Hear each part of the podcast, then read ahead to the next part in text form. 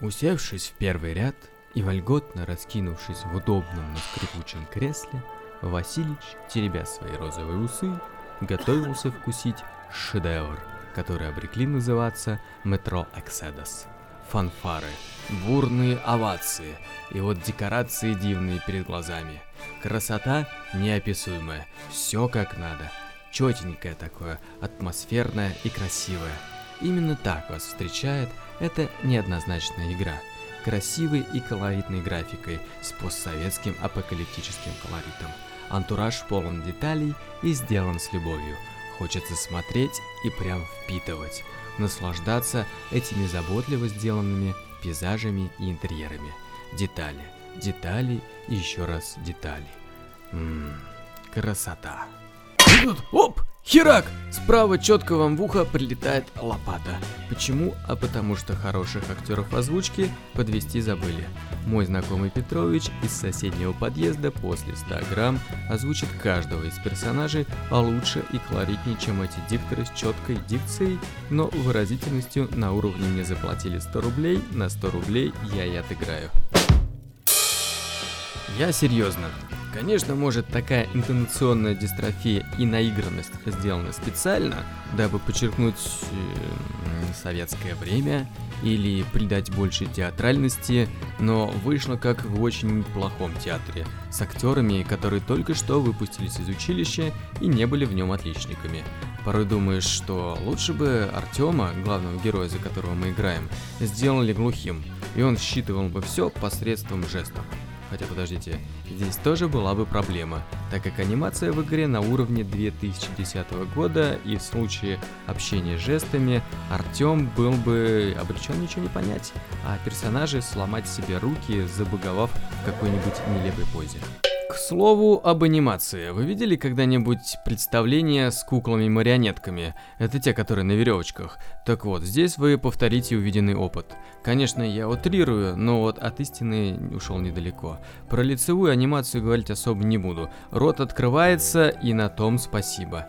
Ладно, давайте перейдем к открытому миру. Его нет.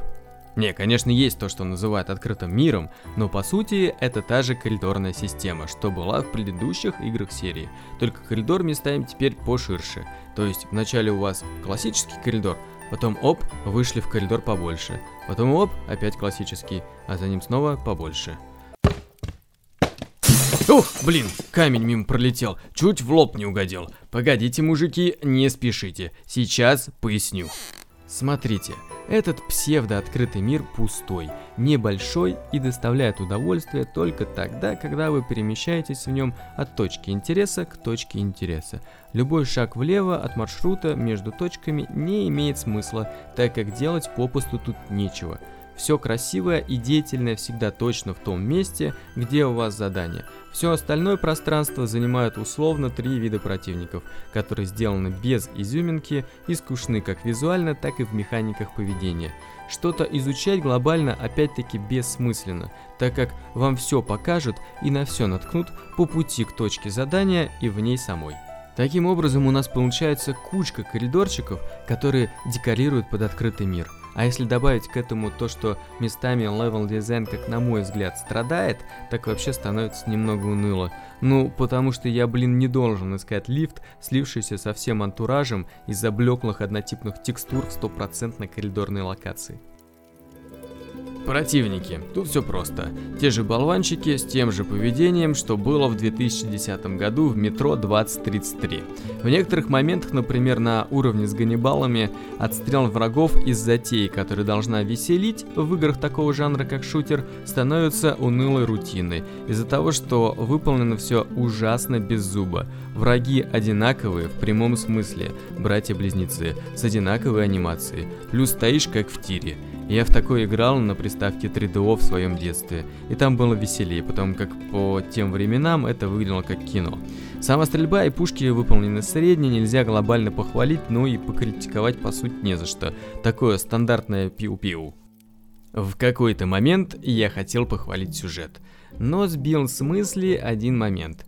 В предыдущих частях ключевую роль играют такие существа, как черные, и это по сути большой пласт вселенной. И что вы думаете? Да, тут их по сути нет, кроме двух мимолетных появлений, которые легко пропустить в локации Новосибирск.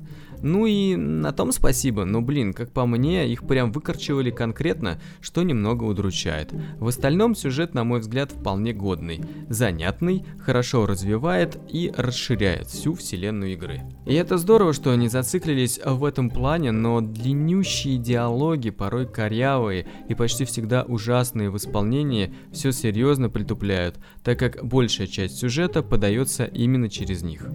Что по итогу? Отличная графика, которую вы сможете оценить на не менее отличном железе. Неплохой сюжет и хороший колорит.